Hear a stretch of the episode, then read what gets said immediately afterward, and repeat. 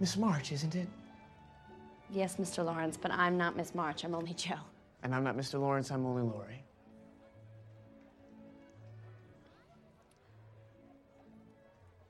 Don't you dance? I don't know how you do things here yet. You see, I've spent most of my life in Europe. Europe! Oh, that's capital! Shouldn't use words like that. Says who? Oh, Meg, she's my older sister. Here.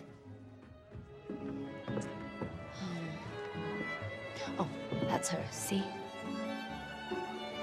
The girl in the violet dress? Hmm. It's very pretty. She reminds me to be good, so Father will be proud of me when he returns. Where is he?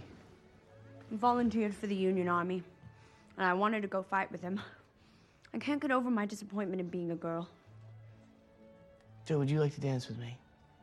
I can't because Because of what? You won't tell. Never. I scorched my dress, see? There. And Meg told me to keep still so no one would see it. You can laugh if you want to, it's funny, I know. Bonjour à toutes et à tous et bienvenue dans ce nouvel épisode de Sorociné, le podcast cinéma et féministe. Je suis Pauline et aujourd'hui j'accueille Laura. Bonjour. Et Amandine. Bonjour. Avant d'entamer euh, l'épisode du jour, euh, on vous souhaite avant tout une excellente année 2020. On espère que celle-ci sera bonne. Et du coup, on a décidé de faire un petit bilan 2019 avant d'entamer notre euh, sujet du jour. Est-ce que déjà, Laura ou Amandine, vous pouvez commencer par nous donner peut-être les films qui ont marqué votre année 2019 Seulement des réalisatrices ou euh, en général? En général. En général, bah, de toute façon, c'est une réalisatrice. Je pense qu'il y en a un qui se dégage absolument. C'est Portrait de la jeune fille en feu de Sciamma. Je pense qu'on en a beaucoup, beaucoup, beaucoup parlé ici. Mais pour moi, c'est le film vraiment qui se dégage. Euh, après, qu'est-ce qui est sorti cette année? Euh, sans, sans réalisatrice féminine, mais je pense aussi à The Lighthouse de Robert Eggers qui était sorti, qui était un film avec William Defoe et Robert Pattinson que je trouve assez incroyable. Euh, sinon, il y avait aussi une fille facile. On a aussi, euh, on avait un petit peu parlé euh, de Rebecca Slotowski qui érigeait Zaya en espèce de Brigitte Bardot. On a eu quoi? On a eu aussi Mary Stuart, Reine d'Écosse de Josie Rourke. Très beau film d'époque, bah, justement sur Marie- la réalisation de Mary Stuart et Elisabeth Ier. C'était une belle année ciné, je trouve, l'année dernière. Vraiment, on a eu de très très belles choses. Alors après, je ne sais pas ce que vous mettriez dans votre top 2019. Bah moi, évidemment, le Siama, hein. Après, il y en a deux autres qui m'ont beaucoup marqué, c'est Ad Astra de James Gray et Atlantique de Matty Diop. Et en plus, euh, j'aime bien cette petite anecdote, mais euh, du coup, euh, Portrait de la jeune fille en feu et Atlantique ont eu la même chef opératrice, Claire Maton. Et pour moi, c'est elle qui m'a fait mon année 2019. Moi, j'ajouterais juste un film qui n'est pas d'une réalisatrice, mais c'est euh, Mid-90s de Jonah Hill, qui était son premier long métrage, que j'ai adoré et qui, euh, malgré le fait qu'il n'y ait pas de personnage féminin, explorait les masculinités euh, euh, dans les années du coup 90, où on suit un jeune garçon de, de 13-14 ans qui, devient pote avec un groupe de skateurs. Et j'avais trouvé ce film très très beau, très juste. très ouais voilà qui, explorait des choses assez intéressantes. Euh, Est-ce qu'il y a une femme qui a marqué en particulier votre année? Laura, tu nous as dit Claire Maton, du coup votre année cinéma bien sûr. Euh, Amandine? J'aurais envie de Céline Sciamma, mais je pense qu'il y en a une autre aussi qui s'est bien dégagée, c'est Adèle Haenel. En plus du fait, bah, en plus de son film, je pense qu'elle a beaucoup changé de choses euh, avec ses, accusations. Quand elle a pris la parole plutôt chez Mediapart, je pense que ça a été aussi un, grand tournant dans l'année dernière. Donc, ouais, Adèle Haenel. Ouais, j'aurais dit la même chose. Je pense que surtout euh, dans le cinéma français qui a un peu du mal à, bouger en termes de, représentation et surtout de, questionnement, euh, euh, contrairement aux États-Unis qui depuis l'affaire Weinstein bougent un peu, mais ça, reste très minime. C'est vrai qu'Adèle Adèle Haenel est survenue en fin d'année avec un, témoignage très fort et qui, on l'espère, portera ses fruits. Est-ce que vous avez des attentes pour l'année 2020 Quelque chose en particulier Euh, Moi, je vais commencer peut-être. Euh, moi, je- j'espère qu'au Festival de Cannes, on aura euh, plus de femmes, à la fois nommées en tant que réalisatrices, mais un peu partout. Ça rejoint aussi aux, Oscars de cette année qui sont très pauvres en, femmes, notamment en termes de réalisation, mais ça reste le cas pour beaucoup de catégories. Euh, donc voilà, j'espère que, que, le Festival de Cannes saura se montrer à la hauteur. Sachant qu'on a Spike Lee en président euh, du jury, je pense qu'on peut avoir une très très belle édition encore cette année. En tout cas, j'espère que ça ira dans cette direction-là, vraiment. Et toi, Laura, peut-être euh, que tu as quelque chose à ajouter pour l'année 2020 Un, un projet, euh, une envie euh, Vu le nombre de films de super-héroïnes qui vont sortir en cette année 2020, j'espère juste qu'on va enfin arrêter d'avoir des critiques qui parlent du corps des actrices de manière totalement sexiste et pas du tout professionnelle. Voilà, c'est ça ma grosse attente de cette année, donc je vais lire toutes les critiques qui vont sortir. voilà. Alors, ça tombe bien que tu en parles, Laura, puisqu'on va se demander aujourd'hui euh, comment les costumes, et par extension ce qu'ils nous disent des représentations des personnages féminins, comment sont-ils faits, comment, euh, euh, qu'est-ce qu'ils nous montrent, qu'est-ce qu'ils qu'est-ce qu'il met en place aussi, puisque le costume fait partie, euh, comme dans la vie de tous les jours, nos habits font partie de ce que nous sommes et de ce que nous pouvons dégager ou non, même si l'habit ne fait pas le moine. et du coup, bah, on, va se poser cette question. Euh, qu'elles soient super-héroïnes, reines, princesses, bourgeoises, précaires, mères, mariées, célibataires, qu'elles aient 20 ans ou 60 ans, les femmes dans les films ont souvent des costumes plus ou moins mémorables. Mais que nous disent-ils? euh, de leurs personnages, de leur représentation, de leur personnalité et quel regard ils nous apportent, ces costumes, qu'est-ce qu'on va en retenir et surtout bah, qu'est-ce qu'ils montrent euh, effectivement de, la société et du film en lui-même. Euh, on va commencer avec un film qui est sorti en début d'année, s'appelle euh, Little Woman, en français Les filles du Dr March, qui a été réalisé par Greta Gerwig, n'est pas nommé aux Oscars euh, dans, la meilleure, catégorie du meilleur réalisateur, on va pas dire meilleure réalisatrice puisqu'il n'y en a pas. Euh, et, euh, et, donc on va parler évidemment des costumes dans le film puisque les costumes sont aussi magnifiques et, et, mémorables, je pense. ce qui est très important, c'est qu'on a des personnalités différentes dans le film et qu'elles sont habillées de manière différente, alors même si elles restent dans les codes d'une époque puisque le film se passe au, siècle dernier.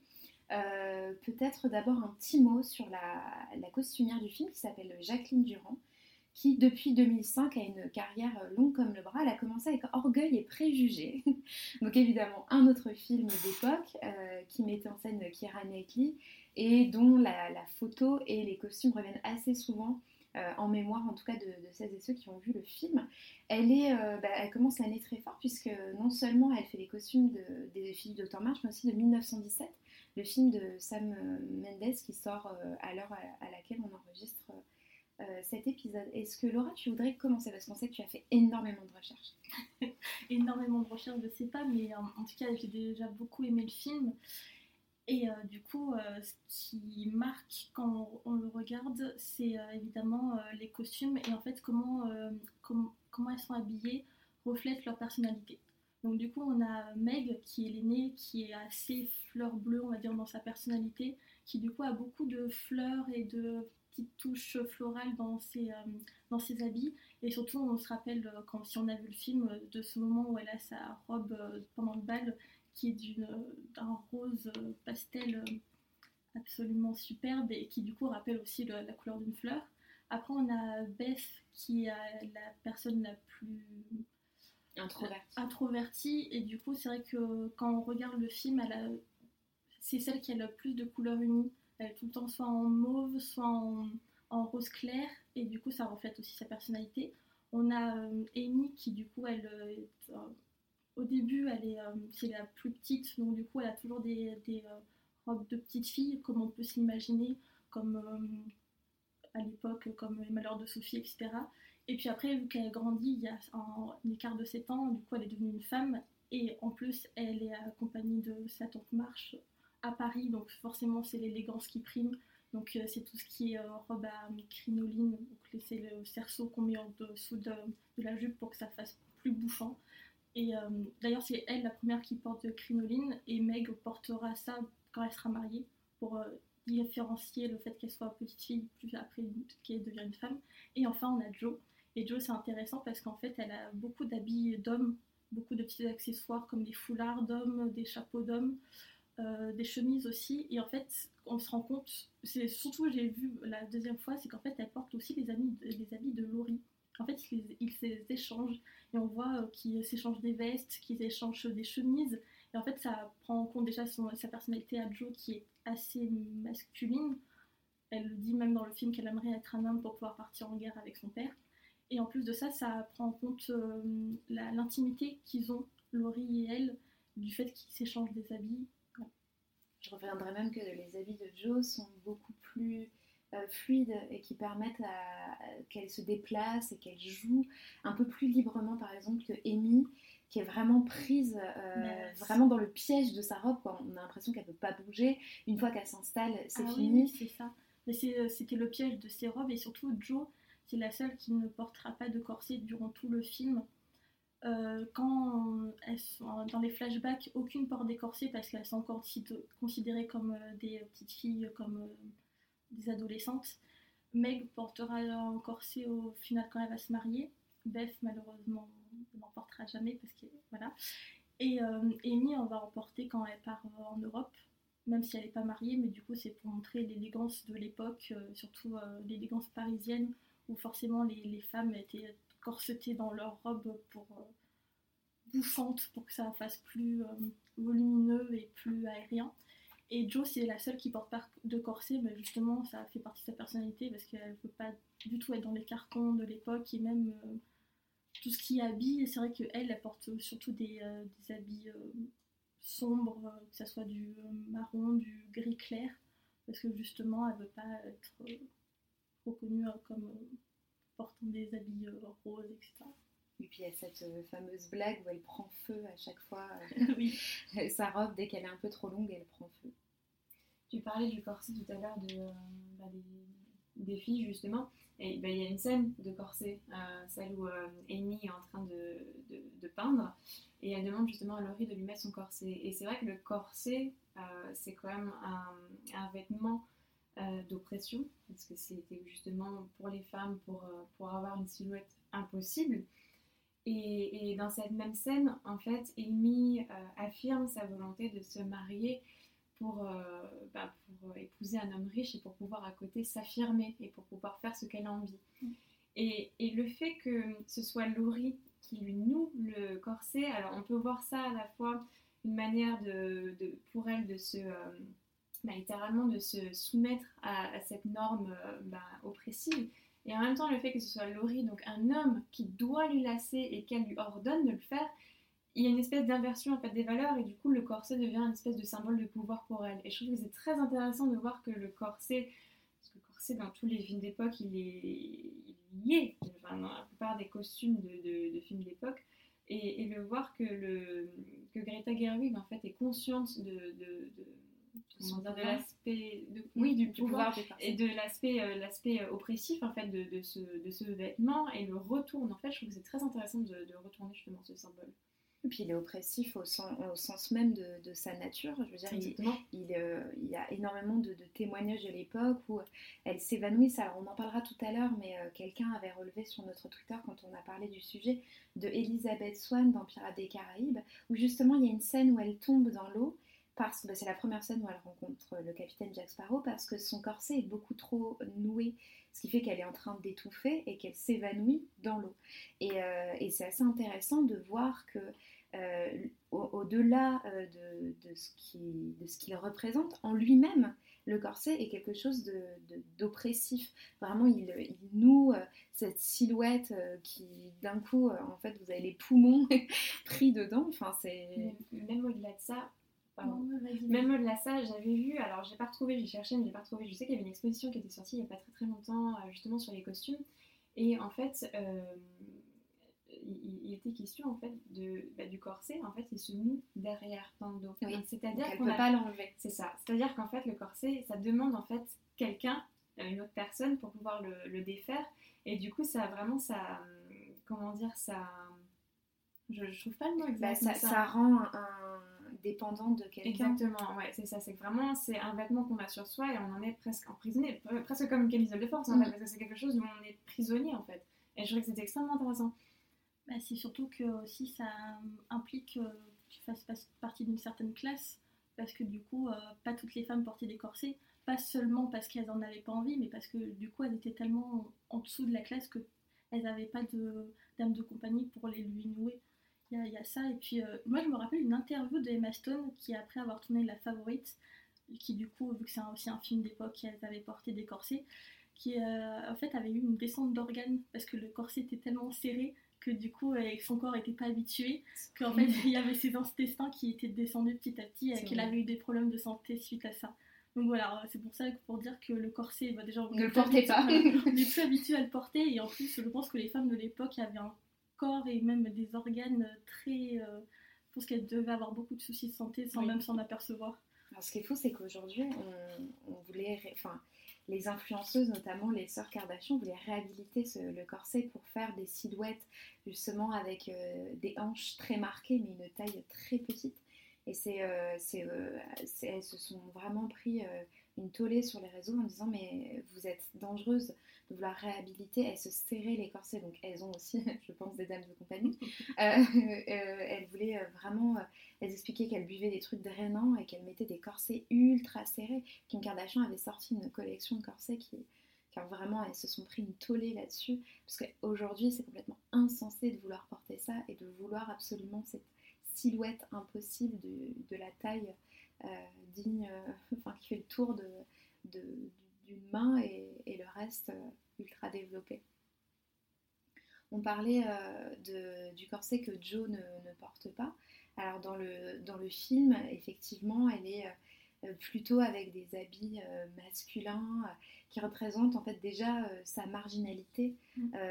autant au niveau de ses sœurs, puisqu'elle a un, caractère plus trempé, c'est elle qui les dirige un peu, elles font du théâtre ensemble, c'est elle qui écrit, c'est elle qui prend un peu euh, la place de la mère très souvent. Et en même temps, euh, elle reste... Euh, enfin, et, aussi parce qu'elle est en marge de la société de l'époque où elle veut écrire son livre, elle veut pas se marier. Il y a cette question du mariage très souvent dans le, dans le, film et dans le livre d'ailleurs.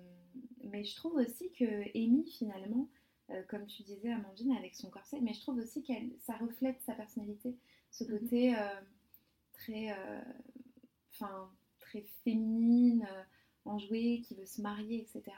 Et c'est très important, je trouve, euh, parce que souvent dans les films d'époque, les femmes sont habillées de la même façon, sauf si elles ne font pas partie de la même classe sociale. Mais il n'y a pas vraiment de, dissociation entre leur personnalité et ce qu'elles portent. Or aujourd'hui, dans les discours actuels, et c'est ce qui modernise aussi le film de Greta Gerwig, on a vraiment le tu portes ce que tu es et inversement surtout avec la fast fashion où on peut acheter facilement des, vêtements, il y a une espèce de... Euh, le vêtement est au cœur de tout, de euh, ce qu'on va être, de ce qu'on va vouloir représenter, si on porte pas de couleur, si on est plutôt quelqu'un de basique, quelqu'un d'extravagant.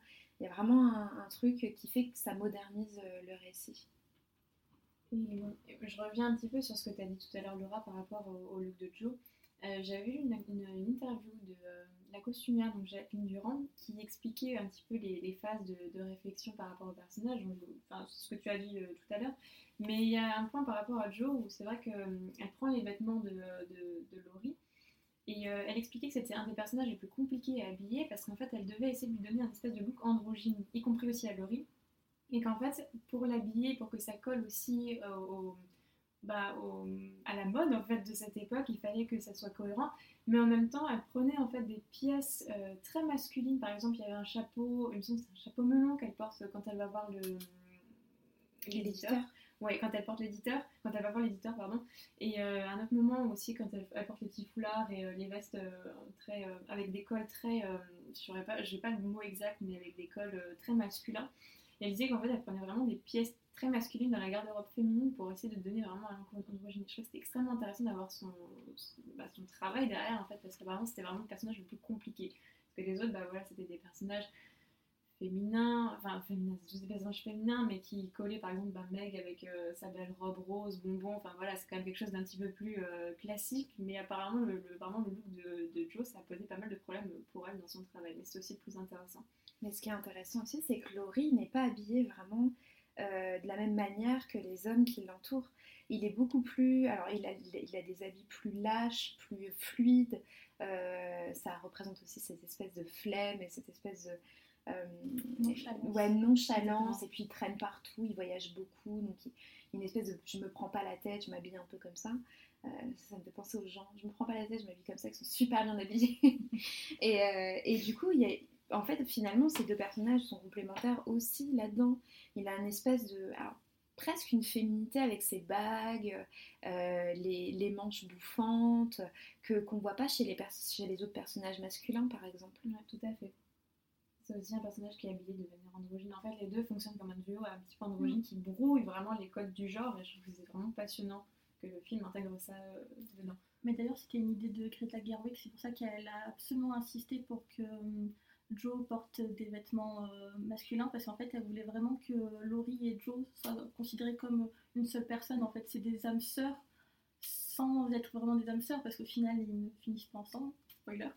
Mais en fait, ils sont des âmes sœurs parce qu'ils se comprennent et, euh, et qui ont exactement le même caractère, alors qu'ils font pas du tout partie de la même famille ni rien, mais en fait ils, euh, ils sont comme des jumeaux. Et c'est comme ça qu'elle a voulu qu travailler bah, déjà dans son scénario, et elle a voulu représenter ça euh, visuellement aussi. On parlait, du coup, j'avais parlé par rapport au corset de, de Pirates des Caraïbes et, et d'Elizabeth Swan qui est jouée par Kira Knightley. moi, je trouve que l'évolution de son personnage est assez intéressante en termes de vêtements. Euh, la première scène qu'on voit d'elle, elle est toute petite. Euh, euh, elle, trouve cette pièce de pirate, ce médaillon qui, va, qui va en faire toute sa renommée. Et puis, plus le film avance, plus il y a une sorte de rébellion qui se crée chez elle et une sorte de, confiance en elle qu'elle va gagner en termes de vêtements. Déjà, à porter des pantalons, ce, qui est, ce qui est encore plus rare pour l'époque, mais ce qui a tendance à choquer les pirates. Euh, quand, elle, arrive avec son pantalon dans l'épisode, l'épisode, pas du tout, le, troisième volet euh, de, la saga, euh, il y a ce corset évidemment qu'elle porte au début et on, voit sa dame de chambre le serrer et on est, elle peut plus respirer, elle respire plus, elle a les seins c'est horrible. Et, au fur et à mesure que le film va avancer, sa garde-robe va complètement changer, elle va être beaucoup plus libre de ses mouvements euh, libre de se battre, parce que dans le 3, je crois que la scène d'ouverture, ou, peu de temps après, elle se bat avec des épées et, euh, et elle est avec une veste d'homme en quelque sorte, mais qui est retaillée euh, pour, pour son corps plus fin. je pense que c'est une des premières icônes de costumes du cinéma pour moi. Moi, quand je parle de. Enfin, quand je pense à Elizabeth Swan, je pense à une anecdote que j'avais lue dans un magazine euh, à l'époque quand le, premier film était sorti, qui m'a vraiment mais, marqué.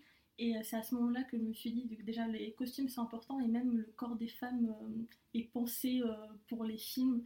Parce qu'en fait, vu qu'elle n'a pas beaucoup de poitrine, Kira Knightley, vu qu'elle est quand même très très très fine, en fait, ils avaient un problème parce que pour eux, euh, visuellement, elle, paraissait trop plate même avec le corset. Donc en fait, ils ont maquillé son euh, décolleté, son décolleté pour euh, justement faire, faire un peu plus de volume. Et ça, ça m'avait choqué à l'époque en me disant mais qu'est-ce qu'on s'en fout de son décolleté? Ce qui est important, c'est ce qu'elle fait, en fait, c'est ce qu'elle dit, c'est ce qu'elle fait, à la fin, elle se bat. Donc, qu'est-ce qu'on s'en fout que pendant trois secondes où elle porte sa robe, elle paraît plate? Et moi, ça m'avait marqué cette anecdote, je sais pas vous, mais non, j'avoue que j'en avais jamais entendu parler, mais ça m'étonne pas, sachant que maintenant, quand on voit sur YouTube des vidéos comme ça, il y en a des, dizaines et des dizaines de comment maquiller son décolleté avec euh, du contouring. Du contouring, exactement, faire du contouring des seins, et euh, ça me fascine à chaque fois. C'est du contouring, le film est sorti en 2001, 2002, je me rappelle plus. Et voilà, c'était la première fois que j'ai entendu parler du contouring sur du décolleté, et ça m'avait choqué. Bah, c'est vraiment euh, l'anecdote euh, de, Scarlett Johansson dans Avengers qui, euh, d'un plan à un autre, si elle est abaissée ou pas, sa combinaison euh, laisse apparaître ou non son décolleté. Et, et c'est en interview, une fois, elle s'est vraiment énervée parce que les journalistes n'arrêtaient pas de poser des questions à ses coéquipiers hommes sur leur personnage et à elle, dès que ça arrivait, c'était alors pour porter cette combinaison, vous avez fait comment? Et, et, du coup, ça s'était vraiment énervé. Euh, en disant mais pourquoi on me pose euh, la question à moi sur mon costume et pas aux autres? Alors qu'au final c'est tout aussi important pour les super-héros les costumes on en reviendra après pour les, super-héros et super-héroïnes. Euh, mais effectivement, c'est l'envie de montrer des seins. Je pense notamment à Lara Croft, quand c'était Angelina Jolie.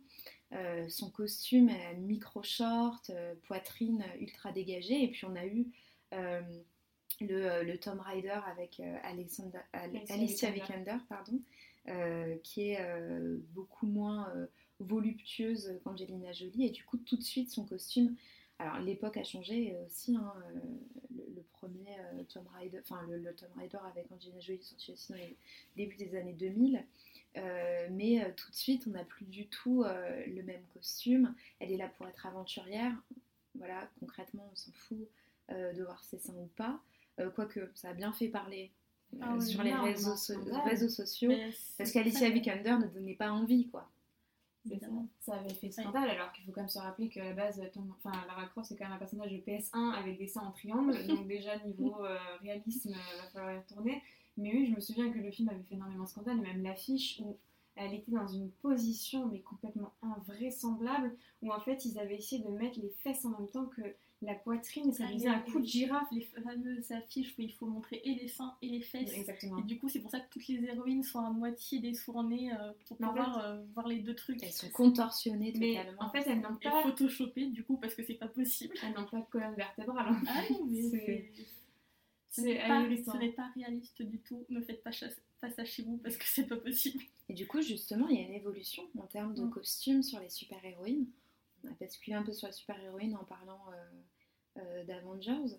Euh, bientôt sortira Bird of Prey, le film qui met en avant Harley Quinn. avec Margot Robbie, le film est la suite, il me semble, de Suicide Squad. Il me semble, Je sais pas si c'est une suite ou si c'est un dans les trailers, elle dit qu'ils se sont séparés avec euh, Mr. J, donc euh, le Joker. Donc je pense que c'est une sorte de suite. Enfin, ils vont essayer de raccorder comme ça, je pense. Mais alors, ce qui est intéressant, c'est de voir les premières images de Birds of Prey et de voir les costumes de Margot Robbie qui sont bien loin des costumes de Suicide Squad. Pareil, il y a aussi des petites anecdotes. En fait, je lis que ça, que les anecdotes sur les costumes. Euh, T'as euh, Margot Robbie qui avait dit pendant les interviews sur Suicide Squad qu'en fait, elle avait euh, la production avait demandé qu'elle perde du poids pour le rôle. Sauf qu'en perdant du poids, elle a perdu des seins, évidemment, ça va ensemble, hein, c'est de la graisse. Et en fait, euh, du coup, ils avaient été choqués qu'elle perde autant de seins et ils lui ont mis euh, un espèce de, soutien-gorge rembourré, mais vraiment rembourré, rembourré. C'est pour ça qu'en fait, sa silhouette est bizarre parce que justement, elle porte un énorme truc pour qu'elle ait des seins. Voilà. J'ai euh, anecdote simple, je suis désolée, mais pareil, c'est, euh, ça montre que d'un côté on demande aux femmes d'être hyper minces, mais de l'autre côté il faut avoir des courbes, surtout euh, pour Harley Quinn qui serait un peu une icône sexy, sensuelle, comics. Et du coup c'était pas possible, elle n'ait pas de sein.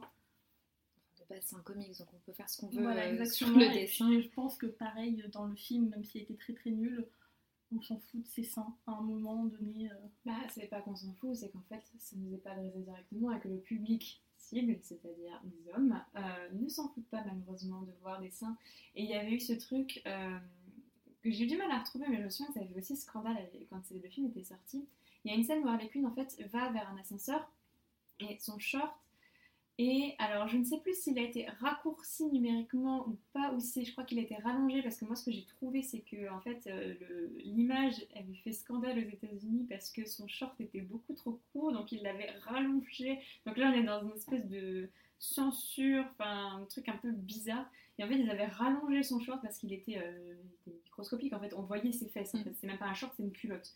Et bah, de toute façon, enfin, le le film euh, ne fait que des plans fesses de, de Harley Quinn. Ah et, et, de toute façon, ok, bah, c'est ce que tu disais, c'est un personnage qui est quand même sexy, qui joue de son, de son aspect euh, séductrice, mais euh, on voit qu'il y a un fossé entre l'extravagance et en même temps bah, justement l'aspect sexy qu'on a dans Birds of Prey, dans les premières images où on a, elle a des petits wafrou elle, elle a quand même des petits shorts, etc. Mais on se rend compte que c'est pas l'espèce de truc un peu grunge, euh, un petit peu déglingué euh, qu'elle a dans Suicide Squad avec ses collants troués, son mini short des fesses, quand elle enlève son, son haut moulant devant tous les hommes. Enfin, il y a un fossé et on sent que c'est pas le même regard en fait. On sent que bah, le regard de Suicide Squad c'était vraiment un regard masculin et que bah, le regard de, de Birds of Prey bah, c'est déjà un peu plus un regard féminin parce qu'elle garde cette sensualité, elle garde cette sexualité tout en étant toujours aussi extravagante et ça marche très très bien. Je trouve que les, costumes sont absolument fantastiques. Mais il y avait, enfin, en préparant l'épisode, j'ai lu euh, les interviews de Margot Robbie euh, sur ce short justement, et elle expliquait que plus jamais elle ne veut Ouais. porter euh, des habits aussi près du corps parce que ça la gênait même pour jouer. Où elle expliquait que bah, quand on joue, évidemment, il n'y a pas qu'une personne euh, sur le plateau, il y en a beaucoup, et qu'elle se sentait tellement pas à l'aise pour, euh, pour jouer que elle avait même du mal à, à jouer. euh, pour Bird of Prey, effectivement, c'est une femme qui réalise. Et puis Margot Robbie, est, euh, je pense, après, euh, après son expérience sur Suicide Squad, est, est consultante euh, directe et productrice. productrice. Ouais. Et même on sent, parce qu'elle en, a- elle en parle beaucoup sur son Instagram, on sent en fait qu'elle s'est in- investie dans le projet. Et c'est peut-être, après je sais pas si le film va être bien, mais en tout cas niveau costume et niveau représentation euh, féminine, je pense qu'on aura du mieux. Mais je trouve qu'au niveau de l'univers, ça colle vraiment à la- à l'idée qu'on se fait de Harley Ouais. Quinn, mais vraiment, euh, contrairement à Suicide Squad, où c'est vraiment l'espèce de, De de- fantasme. de- déjà l'unique femme du film. Ah non, Ouais, elles sont c'est deux. juste Non, elles sont deux. Ouais, mais la deuxième, On ne sert à rien. On ne sert à rien, on la voit trois secondes. C'est ça. Non, mais oui, euh, dans Suicide le Squad, fantasme. c'était- juste un C'est fantasme. ça. Oui, bah, c'est comme, avoir, euh, une personnalité. c'est comme bien. pour Lara Croft en fait. Ça. Il y a une espèce de. On veut faire fantasmer euh, euh, le mec euh, devant, devant l'écran. On veut faire plaisir au spectateur. On veut que le spectateur puisse voir son corps. Et puis de toute façon, c'est le plus important, c'est pas ce qu'elle va faire. Et, et d'ailleurs, c'est assez régulier dans les films d'action d'avoir des femmes avec des vêtements euh, plus petits, plus moulants. Pas du tout aux cascades qu'elles peuvent faire. Oui, enfin, puis quand tu vas, euh, t'as une mission. euh, Dans la jungle, Dans la un jungle. mini short, alors tous les autres sont habillés contre les moustiques et toi t'as un mini short en brassière dans la forêt. C'est ce qui m'avait marqué aussi dans Jumanji. Oui. Euh, le premier et le deuxième, je ne l'ai pas vu. Où en fait, le personnage féminin, le seul perso- personnage féminin de la troupe, une fois qu'ils sont dans Jumanji, pas, pas avant, elle a un, une micro-brassière et un micro-short, alors qu'ils ont tous une chemise. Euh, J'aurais presque un contre-exemple avec, euh, avec Kill Bill de Tarantino, euh, de Quentin Tarantino, où en fait, elle a, c'est une héroïne d'action euh, qui se bat et finalement son costume n'est pas du tout, euh, ne sexualise pas du tout son corps. Dans, dans, dans le même genre, il y a aussi Furiosa dans Mad Max Fury Road où euh, on, a une, on a une héroïne un peu comme, euh, comme Uma Thurman. Uma Thurman dans, dans Kill Bill. C'est pas c'est- c'est c'est un costume qui est iconique sans pourtant être sexuel. Et je pense qu'en plus, le costume de, de Kill Bill est très inspiré déjà des films de, euh, de Bruce Lee. de Bruce Lee. J'arrive pas aujourd'hui. des films de Bruce Lee. Donc c'est déjà un costume qui est extrêmement iconique. Et je pense que c'est aussi le côté fétichiste euh, du cinéma de, de Tarantino. Mais euh, c'est vrai que c'est très intéressant parce qu'elle n'est jamais sexualisée. Et pourtant, ça reste une femme extrêmement forte. Et dans, dans Mad Max, qui est un contre-exemple aussi, mais pour le cinéma d'action général, euh, il y a le. Enfin, Furiosa, c'est quand même crâne rasé avec euh, le haut du crâne complètement noir et avec un bras en moins. Et enfin, je veux dire, elle n'est jamais sexualisée. Pourtant, elle a les épaules dénudées parce que ben, ça se passe dans un monde apocalyptique où il fait à peu près 50 degrés. Et ça marche très très bien. Et on n'a pas besoin de voir ses seins, on n'a pas besoin de voir ses fesses. Et ça marche très bien. Et pourtant, le personnage est incroyable et crève l'écran. Oui, mais pareil dans Kill Bill, quand elle est en, en Marcel euh, blanc, enfin en débardeur, mais ça fait plus Marcel pour le coup, bah il est pas, euh, je veux dire, il n'a pas de, décolleté, de trucs en plus pour qu'on voit plus ses, seins. Et après, euh, Charlize Theron comme, euh, comme Uma Thurman ont des, ont des corps très longs, très euh, euh, finalement avec peu de, de, de courbes. Euh, elles ont ce côté presque androgyne dont on pouvait parler avec euh, Saoirse Ronan dans, dans Little Woman. Mm. Et c'est super intéressant de voir qu'on peut faire sans et qu'on fait tout, tout le temps, enfin on peut quand même faire des personnages très intéressants, très forts, avec une personnalité aussi qui s'adapte à ce costume. Euh, pourtant Harley Quinn est aussi une personnalité très forte et extravagante, mais elle n'a pas besoin non plus... Alors on n'est pas là pour dire qu'il faut censurer le corps des femmes, parce que Mhm. ça peut être l'inverse aussi de dire on veut plus voir les, les corps des femmes, c'est pas du tout le, le problème. Le problème, c'est les regards qui sont mis euh, sur, ces, sur ces corps et, euh, et les costumes font souvent, vont de pair avec le regard qui va avec. Euh, quand il y a un mini short, bon bah il y aura un plan euh, sur les fesses. Et il y est dans, dans, dans Suicide Squad. Elle marche, bah hop, on va mettre la caméra au niveau de ses fesses. C'est ça. Comme dans, dans les Avengers et compagnie, où euh, Scarlett Johansson, euh, tout de suite, sa poitrine va être mise en avant, alors que les, les super-héros, ça va être plus peut-être leurs bras ou... euh, Ah, c'est vrai que surtout Marvel, hein, on a un culte du corps euh, musclé ou sexy. euh, si, oui, euh, même sur les garçons d'ailleurs. Qui est assez impressionnant. euh, parce que même quand ils sont en civil, du coup, quand ils sont en civil, on a euh, Iron Man qui est toujours en Marcel pour montrer ses muscles. Ou, euh, du coup, il y a Scarlett Johansson qui porte toujours des costumes hyper moulants parce que bah, elle reste la plus sexy du groupe. Donc oui, il y, a une espèce de culte du corps parfait, musclé pour les garçons et hyper sexy et courbé pour les femmes qui...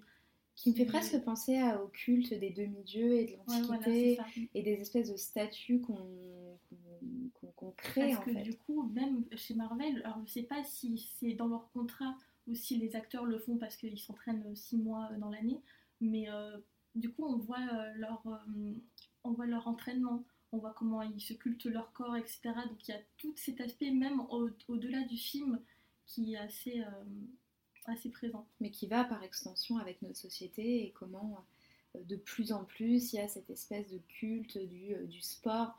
Enfin, il y a 2-3 ans, ça a explosé, le sport, la détox, le, euh, on mange pas trop ci, on mange pas trop ça, il faut être comme ci, il faut être comme ça, on va s'entraîner tant, et puis ça devient vraiment des, des personnes qui ne pensent que, que via ça et via au culte du corps. Alors souvent, les personnes disent que c'est pour leur bien-être, mais il y a une espèce de regard aussi qu'on leur apporte et, c'est vrai dans, les films euh, Marvel qui en plus ont, une communauté assez jeune. Bah, au-delà de ça, enfin, je veux dire, le- les, les héros de Marvel, ce sont des héros américains et qui ont de toute façon une espèce d'hégémonie dans, dans tout le monde. Et c'est, c'est le bon américain. Enfin, je veux dire, c'est Captain Marvel. C'est, pas n'importe. Enfin, euh, c'est Captain America, pardon, je pense à Captain America. C'est Capitaine America. C'est vraiment le mec qui représente l'Amérique. Et c'est pour ça que c'est des corps qui doivent être en bonne santé, des beaux blonds. Enfin, je veux dire, voilà, des, corps musclés, des corps sveltes en bonne santé c'est ben, aussi enfin voilà c'est les États-Unis et c'est l'image que qu'on va renvoyer ben, dans le monde entier et qu'on doit suivre en fait c'est le modèle de beauté c'est celui-là en fait Il y a quelque chose qui, qui revient automatiquement quand on pense au costume et notamment à la pop culture, c'est le metal bikini de la princesse Leia. Le fameux. Euh, pour celles et ceux qui n'ont jamais vu Star Wars, euh, vous n'avez sûrement pas vu du coup ce bikini euh, tout en métal euh, que Carrie Fisher a porté euh, euh, lors du Star Wars euh, 6. euh, Le retour du Jedi. Où elle se fait, euh, en fait, elle devient ex- esclave, euh, esclave sexuelle, hein, euh, même si jamais rien n'est montré, tout est allègrement suggéré, puisqu'elle est tenue en laisse, qu'elle est dans un costume qui montre à peu près tout son corps, et, et qu'en fait, on, elle s'appelle Slave Leia, donc tout simplement. Donc, elle quitte son habit de princesse, qui est plutôt soft, très futuriste, euh, avec des tissus euh, euh, plutôt épais, euh, des, les coiffures euh, mythiques, pour euh, enfiler euh, ce métal bikini. Alors, évidemment, quand on voit le film, on est un petit peu surpris la première fois de voir euh, ce costume, mais c'est surtout dans quelles conditions euh, le tournage euh, et comment Carrie Fisher a reçu euh, cette joie immense. Mais en fait, le truc, c'est que surtout quand on s'intéresse uniquement à la première euh, trilogie, euh, les deux premiers, donc le 4 et le 5, elles portent déjà que du blanc. Donc, du, coup, c'est la, princesse un peu virginale, avec surtout dans le 4, elle a tout, pendant tout le film une espèce de longue robe blanche avec une capuche assez ample. Comme ça, elle peut courir, elle peut, elle peut tirer sur les méchants, etc. Dans le 5, vu que ça se passe. Euh, dans une planète un peu froide, glaciale, du coup elle a toujours blanc mais elle a une espèce de doudoune, etc. Donc c'est vrai que son corps n'est jamais montré, que ce soit dans le 4 et dans le 5. Et dans le 6, même au début, elle est euh, dans, enfin, elle se cache parce que du coup son but c'est de sauver Harrison Ford, le fameux Han Solo.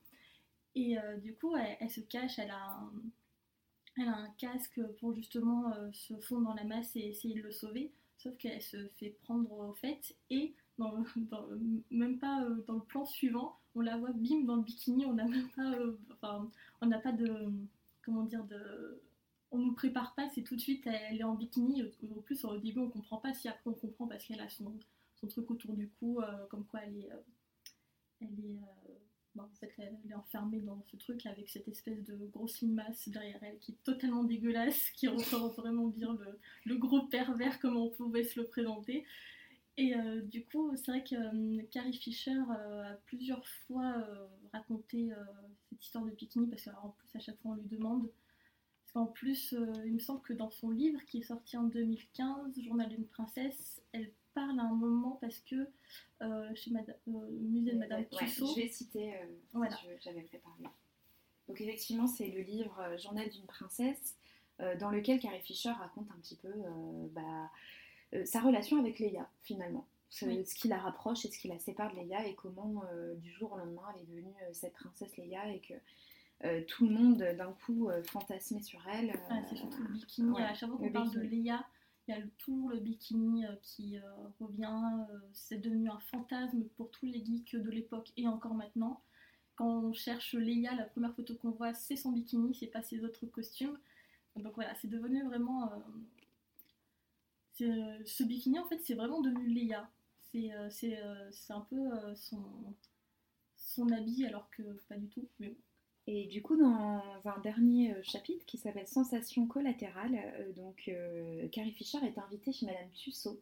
vous savez, c'est ces fameux musées qu'on a en France, le musée Grévin, où on a des, les, stars sous statut cire, donc on peut, on peut les voir en cire et en boum. donc elle, elle dit ce qu'on remarque en premier, cependant, chez cette Léa de cire, c'est que je suis presque nue. Quand on se rapproche de mon double, on peut voir qu'elle a la peau un peu épaisse et qu'elle transpire, alors restez à distance. Il lui manque un grain de beauté sur les reins, mais je n'en aurais pas non plus si j'avais le choix.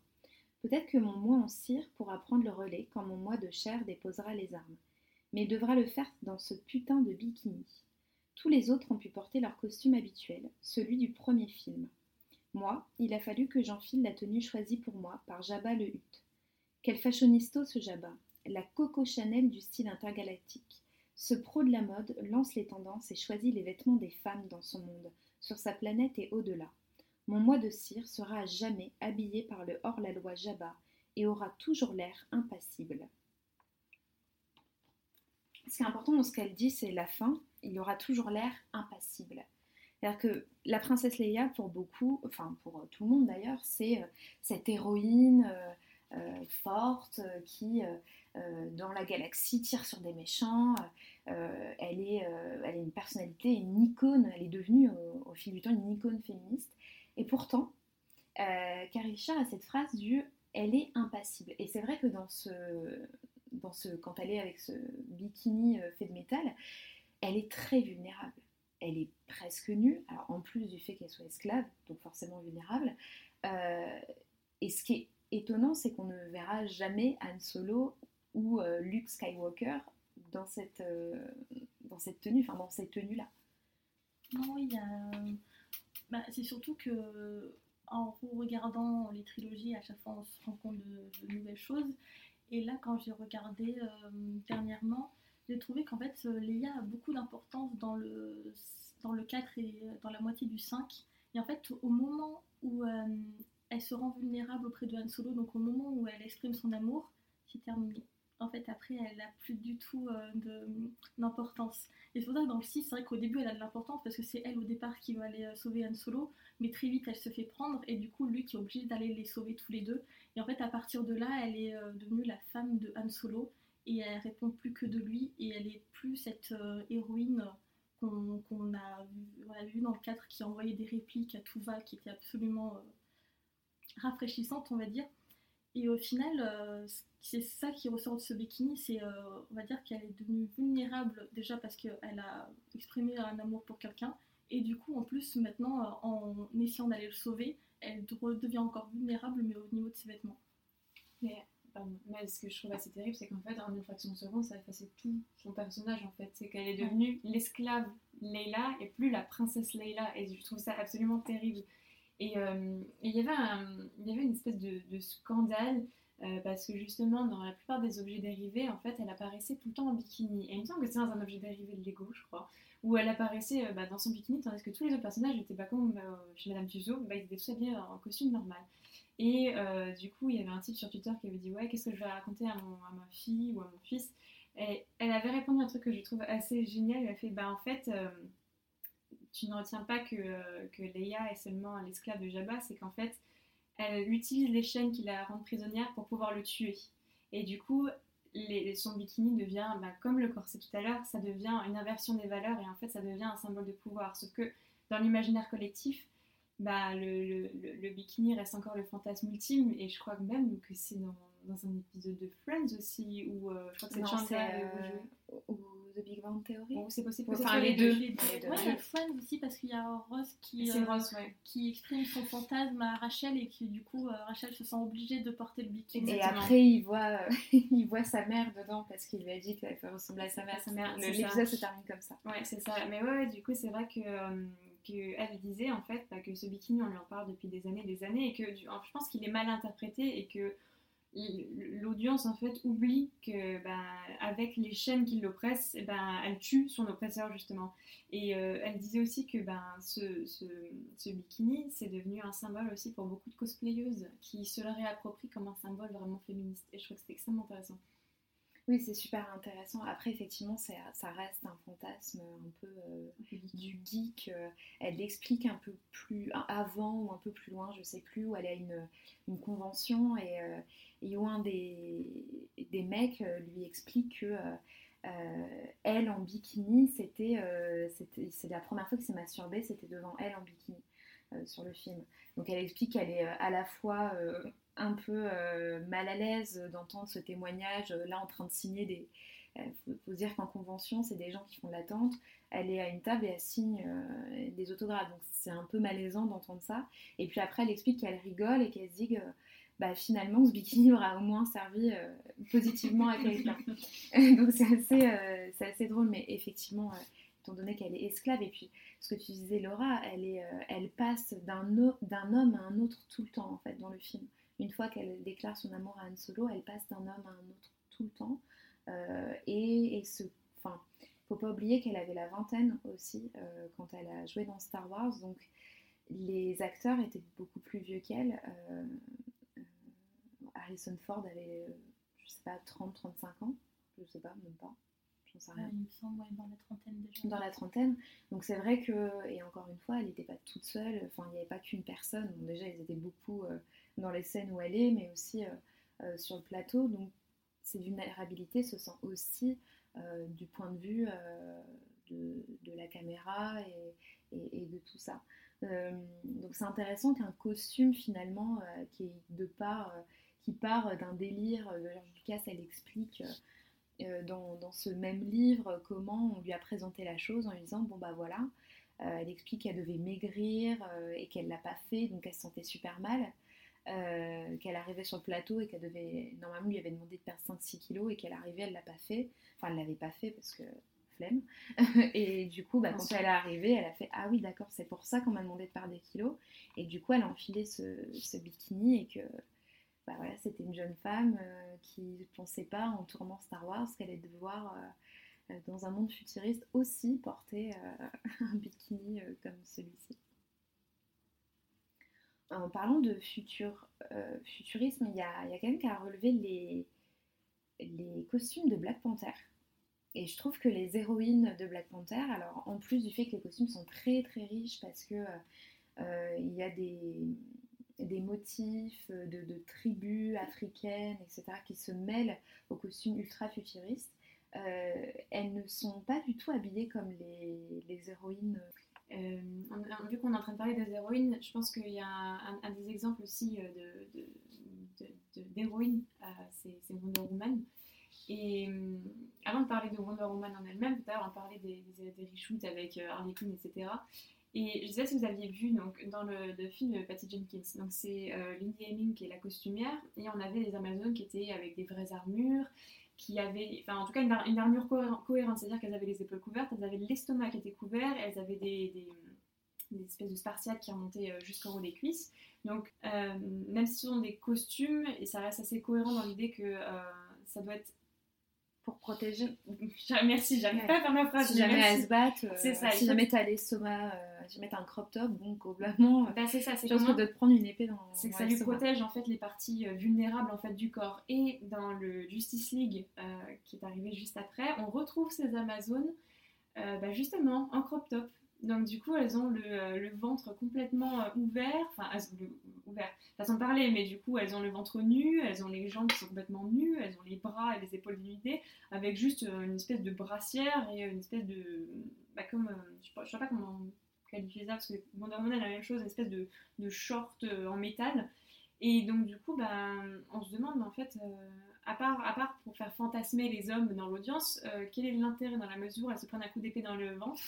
Je ne suis pas exactement sûre que ce soit très, très intéressant en fait. Et ça m'avait beaucoup choqué quand j'avais vu ça, je me suis dit ah ouais d'accord. Non, mais c'est surtout qu'après, pour se, se protéger des, des critiques, ils avaient mis en avant les, les cascadeuses qui, du coup, parlaient de, de comment euh, ce costume leur avait euh, fait sentir comme surpuissantes. Alors que ben, dans Wonder Woman, elles sont habillées autrement, mais elles sont aussi surpuissantes, donc ça, ça, ne, ça ne racontait vraiment rien. Mais sur- en fait, ce que moi j'aime bien, enfin déjà j'aime bien Wonder Woman de base, mais ce que j'aimais beaucoup dans le film, c'est que euh, même s'ils ont gardé le costume de Wonder Woman, c'est-à-dire euh, cette espèce de. Comment ça s'appelle de... C'est pas un, pas un corset, c'est pas un corset, mais. euh, Enfin, sans bretelles, voilà. Mais. Vous m'avez compris Un bustier. un bustier, Merci. merci. Alors, ouais, ils ont gardé euh, cet esprit bustier avec. Euh, bah là, c'est pas un short qu'elle a, mais elle a une petite jupette, mais elle a un short euh, par-dessous. Et euh, en fait, ils ont- ils l'ont transformé en armure. Parce qu'en fait, c'est vrai que que ce soit dans les comics ou même dans la série d'époque des années 70, en fait, elle avait un body. Donc c'était une Amazone qui se battait en body. C'était, voilà, c'est, ça, allait avec euh, comment elle avait été créée, etc. C'est vrai, mais bon, c'est pas du tout cohérent. Et là, en fait, ils ont gardé euh, l'idée de son costume, mais euh, la, costumière a vraiment travaillé avec des, des, armures, a vraiment travaillé aussi tout cet aspect un peu romain avec ses bottes qui montent jusqu'en haut, avec ses bracelets aussi. pardon. Et ça, son. Comment s'appelle son serre-tête Son. Diadème. Diadème. Son diadème qui du coup est euh, devenu vraiment un, un outil. C'est plus un espèce de diadème juste avec une, une, euh, une étoile, c'est vraiment un- devenu un boomerang en fait qu'elle peut euh, vraiment utiliser dans le combat. Et c'est ça qui est intéressant dans, dans Wonder Woman, c'est en gardant euh, cet aspect un peu sexy euh, de la femme surpuissante euh, qui porte euh, un bustier, c'est devenu une armure. Juste elle se bat en talon. Voilà. Bah, après, c'est vrai que dans Marvel aussi, elle se bat en talon. Et euh, bah, ça, j'avais lu une interview euh, de la costumière qui, du coup, euh, parlait du fait qu'elle n'était pas forcément d'accord de la mettre en talon parce que, du coup, elle avait vraiment fait des recherches sur tous les costumes romains, etc. Et que même s'ils avaient des bottes, il n'y avait pas de talons, mais c'était vraiment une volonté de Patty Jenkins qui voulait quand même, comment dire, la rendre. Euh, comme Superman, en fait, euh, Superman, c'est vrai qu'on voit ses abdos, etc. Et en fait, elle voulait la même chose du côté de Wonder Woman, euh, de la rendre belle mais forte. Et c'est pour ça qu'elle voulait absolument des talons compensés. Donc c'est une idée comme une autre. Je suis pas forcément d'accord parce que je pense qu'avec des talons plats, elle pourrait être toujours aussi euh, belle et sexy. C'est Gal Gadot, donc euh, voilà. Il n'y a pas de grand chose à faire, mais euh, donc euh, je suis pas forcément d'accord. Mais c'est vrai que c'est Patty Jenkins qui, euh, tenait. Mais ça me fait penser à The Dark Knight Rises où euh, on a euh, Anna Tawai euh, donc en Catwoman, même si elle est jamais appelée comme ça dans le film, euh, c'est Selina Kyle, euh, où en fait un plan sur deux, quand elle se bat, il n'y a plus les talons. Et le raccord, mais vraiment on le voit tout de suite. Enfin, c'est, elle est en talons et le- la scène d'après, quand elle est en train de se battre, il n'y a plus de talons. Donc bah, à la limite, le mettez pas. enfin, les mettez pas. Si jamais c'est pour euh, s'emmerder euh, à changer de, de chaussures entre deux prises et qu'en plus ça se voit, pas trop d'intérêt. C'est juste pour le, pour, le, pour le visuel en fait. Ouais, c'est parce que c'est- très sexy, c'est féminin. c'est Bah, en plus, elle a une combinaison, je crois qu'elle a une combinaison de latex en plus, pas comme Black Widow. Donc, euh, bah, forcément, fantasme ultime, comme le bikini. Alors ceci dit, c'est la Catwoman un peu la moins sexy vrai, finalement de vrai. toutes les Catwoman qu'on a vues euh, euh, sur grand écran, euh, malgré sa combinaison qui, euh, qui scie son corps. on voit à aucun moment son décolleté, la, la combinaison est remontée jusqu'en haut, elle est entièrement recouverte au niveau des pieds, enfin des, je- des, des jambes et, et des, mince, des bras. Ça me fait penser, mauvais parallèle, mais euh, à, à la Catwoman de Halle Berry qui est vraiment... Bon, le film est un désastre, on est d'accord, mais moi, jeune, je me rappelle de ce costume où elle est griffée de partout.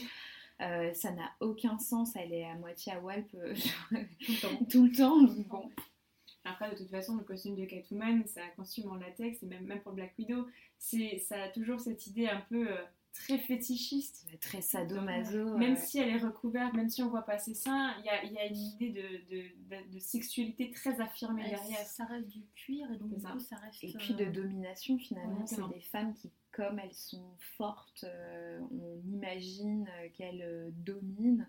Donc il y a une espèce de- d'envie de, de, de mettre le corps en valeur. Et puis c'est surtout qu'à chaque fois, leurs interprètes aussi ont des corps qui euh, correspondent à un certain type de corps dans la société qui est plus mis en avant. Et donc on a envie de voir euh, ces corps. Euh, là où par exemple dans les nouveaux Star Wars, on met plus l'accent sur euh, sa musculation à hum, Daisy Ridley. On a un espèce de. Donc, toutes ces, vidéos behind the scene, etc. Alors, la communauté plus jeune, on, est d'accord, mais euh, euh, c'est beaucoup plus mis euh, en avant euh, sa, sa détermination pendant les, les- les cascades, où on, voit des scènes, enfin des, euh, des vidéos où elle est en train de pousser de la fonte, euh, où elle explique qu'elle a pris 10 kilos de muscles. Euh, Enfin, il y a- il y, a une espèce d'inversion qui se fait assez euh, naturellement presque du. euh, Non, mais c'est surtout que son costume ne change pas dans les trois films. Mm. Peut-être un peu de couleur, c'est surtout sa coiffure aussi qui change, mais c'est la première fois, surtout dans les Star Wars, où euh, les personnages féminins, on pense à Padmé Amidala et c'est euh, je sais pas combien de robes qu'elle porte en un seul film. Euh, et là, en fait, on a une héroïne qui n'est pas représentée par ses costumes, qui est représentée par sa force et ce qu'elle apporte au récit. Et c'est vrai que c'est aussi intéressant parce qu'un costume, c'est vrai que ça peut être marquant, mais ce qui est marquant aussi, c'est la personne qui le porte et le personnage et qu'est-ce qu'il apporte dans un film. Et c'est ça qu'on devrait mettre aussi l'aspect euh, l'aspect visuel est important, mais l'aspect euh, récit aussi. Bah, tout à l'heure, tu parlais de Mary Stuart, euh, reine d'Écosse. Il y a cette scène où Saoirse Ronan va se faire dé- enfin, décapiter et où en fait elle enlève sa robe. sa première robe peut se déchirer en quelque sorte et d'un seul coup elle est dans cette habit rouge qui représente un peu, bah, qui représente le sang et, et le et, comment elle se donne. Enfin, on la met en, on la met en situation, mais euh, comment elle, euh, son sang va couler. Enfin, vraiment, euh, j'a- j'adore ce, plan où. Et puis même jusqu'au bout, elle, garde le pouvoir, parce que même si au début elle a une espèce de robe qui la couvre, etc., tout d'un coup elle a une robe décolletée d'un hyper rouge violent qui, qui attrape l'œil, et du coup ça dure jusqu'au bout, même si elle se soumet à cet acte, euh, le fait qu'elle va être décapitée, elle garde le pouvoir. Mais, même les costumes de Mary Stuart en général sont extrêmement passionnants parce que on a dans, dans, dans le film d'époque, et là on revient un peu dans notre conversation d'il y a je sais pas combien de temps, mais euh, c'est rare d'avoir des femmes avec un maquillage aussi outrancier, avec des costumes aussi outranciers, mais pourtant euh, d'époque. Parce que d'habitude, on regarde n'importe quel film d'époque. Par exemple, il y a d'autres adaptations de Mary Stuart avec Elisabeth Ier. Et euh, elles sont toujours très bien euh, Poudrées, pastel. Voilà, très pastel, très simple. Qui ne fait là- pas de bruit en fait. Exactement, elles sont très discrètes, tandis que là, c'est vrai que par exemple, le, le- le maquillage de Margot Robbie est outrancier et, euh, et- et presque, on, on pourrait croire en hors contexte que c'est quelque chose de burlesque, et c'est vrai qu'en plus, je veux dire, Ça me faisait euh, penser à La Reine de Cœur. Exactement. C'est une, une référence qui est beaucoup revenue, mais même surtout que la Reine de cœur est euh, inspirée de Elisabeth Ier, Exactement. tableaux. euh, c'est pour ça que quand on disait oh mais ça ressemble trop à ce qu'a fait Tim Burton, oui mais Tim Burton s'est inspiré d'Elisabeth Ier, donc ça se, ça se rapproche. Mais surtout que là, pour le film d'époque, avoir osé montrer ce, ce genre de figure sans qu'elle ne soit ridicule, parce que c'est quand même euh, assez, euh, assez frappant. Enfin, je veux dire, quand on les voit, ça pourrait être... il y en a qui l'ont aussi beaucoup comparé à la favorite, alors que absolument pas le même registre, et c'est quand même un registre beaucoup plus sérieux. Et ce sont quand même des femmes qui, euh, par leur maquillage outrancier, par, par, des, par des normes, en fait, on n'a pas du tout l'habitude de voir à l'écran, avec ce roux flamboyant, ses sourcils quasiment effacés, et ben ça reste des femmes de pouvoir absolu. Et le fait qu'on n'ait pas des femmes de pouvoir très belle, en tout cas pas selon nos normes, je trouve que c'est extrêmement intéressant parce que c'est quelque chose qu'on ne voit pas. Et encore moins dans le film d'époque, où dans le film d'époque, on a tendance à, à aseptiser ou en tout cas faire des, faire des petites jeunettes, des petites brunes euh, bien propettes sur elles, alors que je suis pas très très sûre que déjà l'hygiène à cette époque-là. Oui, c'est comme Marie-Antoinette. Exactement, c'est ça. Et, c'est pour ça que je trouve que c'est assez passionnant de voir que ben elles sont quand même, c'est quand même des figures très sérieuses, mais abordées euh, ben, comme elles l'étaient, comme, comme on pouvait avoir enfin, selon les représentations de l'époque en fait, parce que c'est vrai que comme je disais, c'est sur les tableaux d'Elisabeth Ier, enfin, je veux dire, elle ressemblait à ça en fait. Ah oui, elle est avec un, une perruque euh, hyper grosse, hyper roux, avec un maquillage super blanc, euh, avec les, euh, les, lèvres rouges qui ressortaient, c'était ça son, son, costume de reine. Parce que c'est vrai que surtout dans les dans tout ce qui est royauté, etc., c'était plus des personnes, après c'est devenu une couronne, une espèce de de, ouais, de symboles et du coup euh, comment elles sont habillées, comment elles sont représentées, très important. Mm. C'est pas du tout un film, c'est une série, mais The Handmaid's Tale par exemple, euh, j'ai lu notamment une, une interview, euh, je, mettrai le lien dans, dans, la description de l'épisode, où en fait la journaliste est allée voir la costumière. Et ce qui est très intéressant dans, dans The Handmaid's Tale, donc la servante écarlate, c'est que le, le costume en plus d'être marquant à l'écran, puisque euh, il y a ce rouge, ce bleu, toujours des, couleurs euh, qui marquent, en plus représente quelque chose. Et quand on lit le livre, c'est assez passionnant quand on découvre comment ce système s'est mis en place, le, système c'est très intéressant de voir euh, comment ce système, euh, qui est une dictature qui a été créée par une secte religieuse, en fait se sert des costumes pour créer des... Alors pour le coup plus des personnalités, mais pour effacer chaque personne derrière un costume.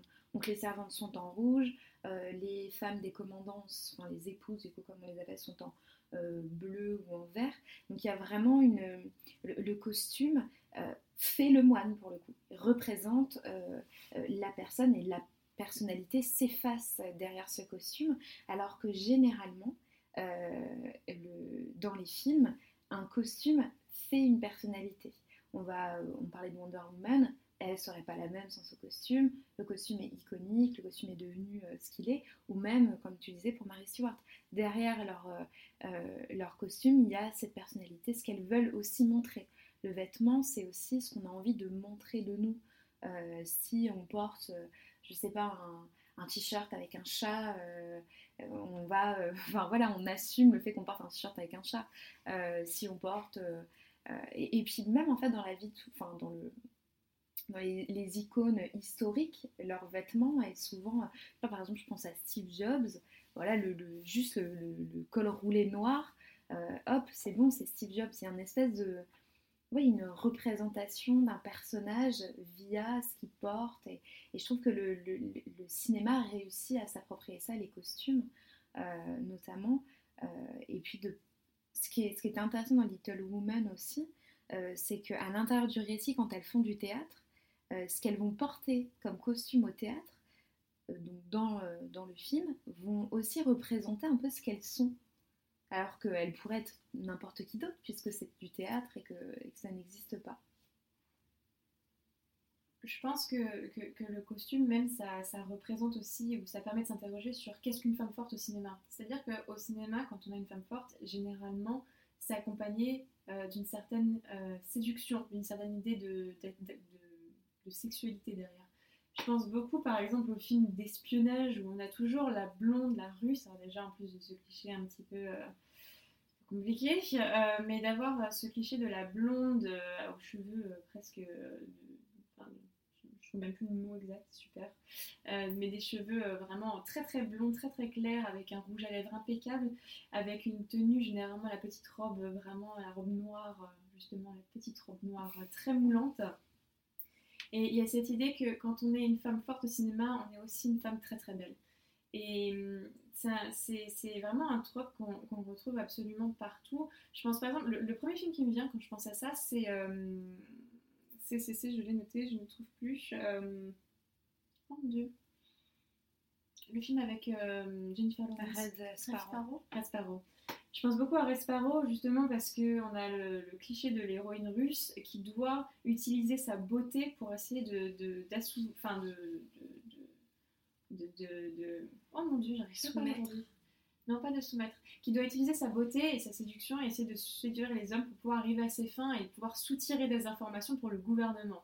Et il y a toujours cette idée que bah, la femme, quand elle est forte, eh bah, elle est forcément très très belle et en plus de ça, bah, elle arrive à utiliser les hommes. euh, Manipulé. Manipuler, tout à fait. D'ailleurs, il y a une scène où elle est dans l'école d'espions euh, avec les mecs. euh, tu sais, il y a les mecs et les nanas. Je me... euh, Désolée, je me rappelle plus Moi très bien. plus. Je trouve que ce film est horrible. Oui, moi aussi. Euh, il est affligeant, mais il y a une scène où en fait elle est recrutée donc par son cousin, je sais pas qui, pour être espionne et donc elle, elle est dans un dans un couvent d'espions avec des mecs et des femmes. Et il y a cette scène où en fait euh, lui euh, ils apprennent à se séduire l'un et l'autre, les mecs aussi, et qu'en fait euh, ils se retrouvent à se mettre nus. Et l'un et l'autre doivent se séduire. Et Jennifer Lawrence ne veut pas se laisser faire. Et donc du coup, euh, la prof explique au mec qu'il doit la violer. Et je trouve que c'est affligeant, mais vraiment euh, déjà en, Mm. en termes de représentation de ce que peut être une femme forte. Donc la femme forte est forcément manipulatrice euh, et castratrice, puisque du coup elle va finir par euh, tuer le mec à main nue. Et en plus de ça, qu'elle, à un moment donné, on a envie de la soumettre. Et comment on veut la soumettre Via le viol. Ça. Très souvent, enfin très souvent, il y a une espèce de, on veut soumettre cette femme forte qui, euh, qui peut te, te casser la gueule euh, par le viol et par, euh, euh, je, je- pense à un film dont j'ai pas le droit de parler mais qui va bientôt sortir et où la seule femme du casting qui est représentée comme une personnalité forte, à un moment donné, il y a une scène où l'un des mecs veut la violer. Et parce que le viol, c'est littéralement, en fait, c'est littéralement pénétrer dans l'intimité, en fait. C'est ça, en fait. C'est pénétrer dans l'intimité et c'est la, la Et puis seule- comme sorte de punition en fait. T'as voulu être forte, t'as voulu jouer avec les mecs, bah voilà ce qui va t'arriver. C'est ça. C'est ouais, c'est une espèce de vengeance, en fait, par la sexualité qu'elle... C'est en, en gros, tu, bah, tu l'as bien cherché, en fait. Et c'est une, c'est une soumission par la sexualité parce que de toute façon, bah voilà, c'est le pénis qui pénètre et donc du coup, bah, c'est la domination masculine qui l'emporte, en fait. Et c'est- c'est... C'est vrai que c'est un trope qu'on on retrouve vraiment très très souvent, ou alors justement euh, de, de la femme qui se fait violer et après devient une femme forte. C'est vraiment quelque chose qu'on trouve très très souvent au cinéma.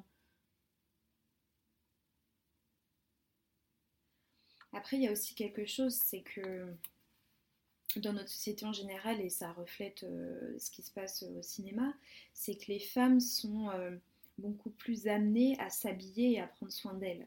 Euh, les toilettes, comme vous les appelez à une époque, elles font leurs toilettes, ce qui prend énormément de temps, donc le temps qu'on fasse ça, on fait rien d'autre. Donc du coup, on n'a pas le temps de sauver le monde. Puisqu'on- bon, visiblement, au cinéma, c'est beaucoup plus simple, mais il y a une espèce de... aussi de, soumission finalement euh, avec euh, de, soumission en termes d'action euh, parce qu'on va passer du temps à s'habiller, à chercher des vêtements, à par exemple les femmes sont beaucoup plus impactées par la fast fashion parce que le- les marques vont plus aller vers elles. Et et, c'est un peu la même chose, je trouve, dans les films. C'est-à-dire qu'on va avoir des, parfois des, des figures fortes de femmes très très apprêtées, qui sont toujours nickel. On les voit euh, rarement dans des euh, déchirés, euh, enfin, ou euh, Ou alors déchirer au niveau des seins ou des fesses. oui, voilà. Mais on les voit finalement jamais se, se retrouver dans une situation où elles pourraient éventuellement ne plus être attirantes et plus être belles et plus être un peu euh, bah, qui correspondrait euh, plus au code de, de la société. Bah, en fait, ça me fait penser à, à Jurassic World, bah, à cette fameuse scène où on a. euh, Chris- c'est Christina Hendricks Non. Non, Non, non, c'est euh, Brice Dallas Howard. Oui, Brise Dallas Howard, où elle est en train de s'échapper devant un T-Rex, elle court en talons dans les flaques de boue, ça n'a absolument aucun sens, et c'est pour rentrer, bah regardez, c'est une femme, euh, c'est une femme de talent, mais bon, elle reste quand même à courir avec des talents. Alors belle performance quand même, j'applaudis parce qu'il faut quand même le faire, mais ça n'a absolument aucun sens. Et oui, visuellement, enfin, c'est juste pour appâter et pour dire euh, toujours cette idée de séduction, mais ça n'a, absolument aucun sens.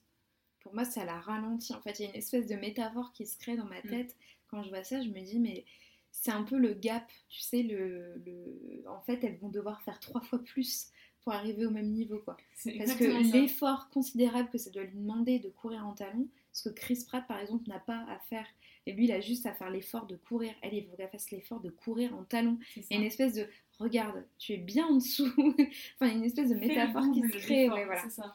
Ouais, le talon est un, comme le rouge à lèvres d'ailleurs, est un espèce de, de, de, symbole qui, euh, de, de base, était un symbole de soumission patriarcale qui devient un peu un, un symbole que, que les féministes essaient de se réapproprier pour, euh, voilà, pour, pour faire des, des choses, pour marquer des choses. Je pense notamment à un collectif qui a euh, pris que des talons rouges pour montrer les féminicides euh, de l'année dernière, où en fait ils ont mis euh, tant de talons rouges. euh, euh, donc il y a une espèce de, de réappropriation comme le, le- le bikini dont tu parlais, euh, le corset aussi. En fait, de base, c'est des choses qui euh, sont là pour nous soumettre, euh, pour nous ralentir. Le corset va nous ralentir parce qu'il va nous faire mourir tout simplement. Euh, les talons bah, nous ralentissent, on peut marcher moins, on, ne- on marche moins vite, moins aisément. Dire, même la personne la plus à l'aise en talons euh, va pas me faire croire que c'est plus confortable que d'être en converse. Et surtout, quelle idée de courir devant un T-Rex Si jamais ça Et vous de arrive. garder la distance aussi, c'est qu'elle arrive quand même à garder la distance et pas se faire attraper. Moi, je Elle est ça- sacrément balèze. Ouais, elle est balèze, hein.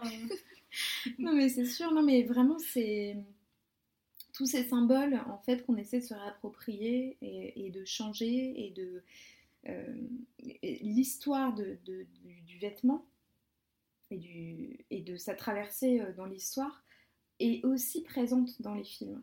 Et c'est ça qui est super intéressant, c'est au-delà de ce que représente le costume pour tel ou tel personnage, ce qui montre du personnage, euh, ce qui montre du regard qu'on a sur ce personnage, c'est aussi le témoin en fait comme euh, je sais pas comme les meubles comme euh, euh, les actes des uns et des autres c'est aussi ce que l'histoire nous a fait traverser.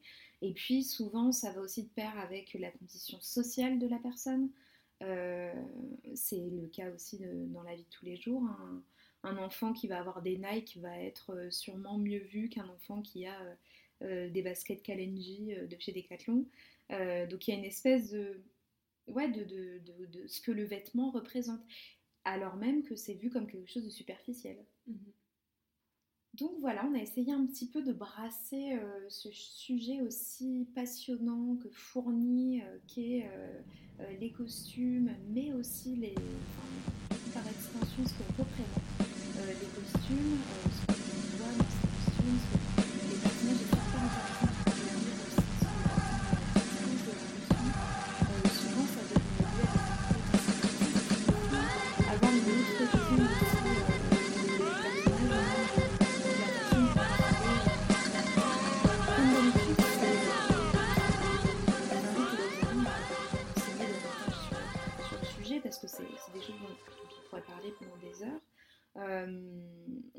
surtout parlé euh, euh, de films euh, récents ou, ou les plus connus pour que vous ayez un petit peu en tête tout ce dont on parle. Euh, on se retrouve de toute façon très vite pour un prochain épisode, le mois prochain bien sûr, euh, après cette absence qui était due euh, aux mouvements sociaux et, et de grève en Ile-de-France où nous nous trouvons. On espère que cet épisode vous a plu. Merci Laura d'avoir été. Ah, merci beaucoup. Merci Amandine. Merci avec plaisir. N'oubliez pas de nous suivre euh, sur euh, nos réseaux sociaux, c'est toujours Sorociné Podcast, euh, de commenter, partager, noter cet épisode. On se retrouve très vite pour un prochain épisode. Bye Bye. Bye.